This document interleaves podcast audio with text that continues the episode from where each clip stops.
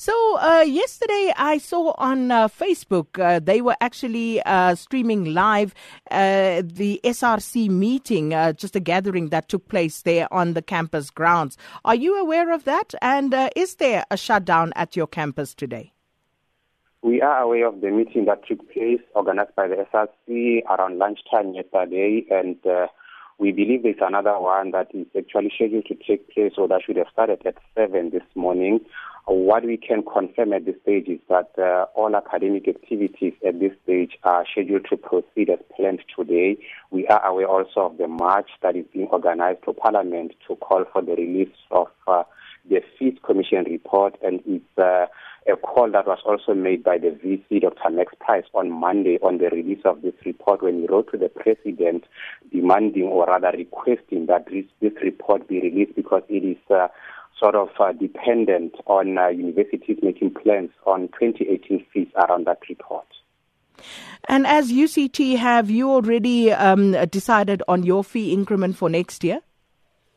At this stage, we have not because uh, we are awaiting the outcome of the Fees Commission report. It is a report that will shape or determine or influence how fees decisions are taken. For instance, if there is to be a no fee increase in 2018, and there's a commitment from the government uh, to fund the shortfall, as an example. It is something that should be determined or spelled out by the report. As a result, we've uh, suspended or we've put on hold all fees decision until such a time that uh, the report is issued. We were hopeful that at least by now it would be out because all fees or all budget decisions have to be approved by the UCT Council in their last meeting in December. Well, the, the, the students yesterday um, in that meeting uh, with the SRC, uh, they were quite adamant that they wanted a 0%, some even suggesting maybe minus 5%, given uh, the uh, increases that the university uh, enjoyed over several years uh, that ran into double digits. have you taken cognizance of that? We have, and we've also pointed out that we have to be mindful of the fact that higher education has to be funded and universities have got three sources of revenue. That is student fees, that is uh, income streams, donations and sponsorships, as well as government grants. Now for 2018, our government grant is only going to increase by 4%, as uh, well, it's an expectation that it's going to increase by only 4%, whereas operational costs are going to increase by 8%.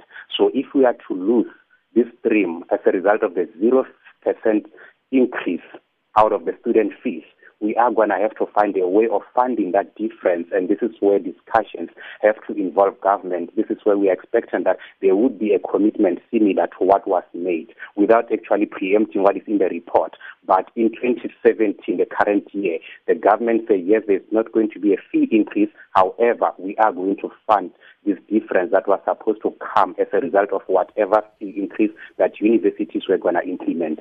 So the report is important in shedding some light in terms of whether there's going to be any increase or not going to be any increase. And if there's not going to be any increase, how is then that funding that was going to come as a result of whatever percentage increase going to be catered for?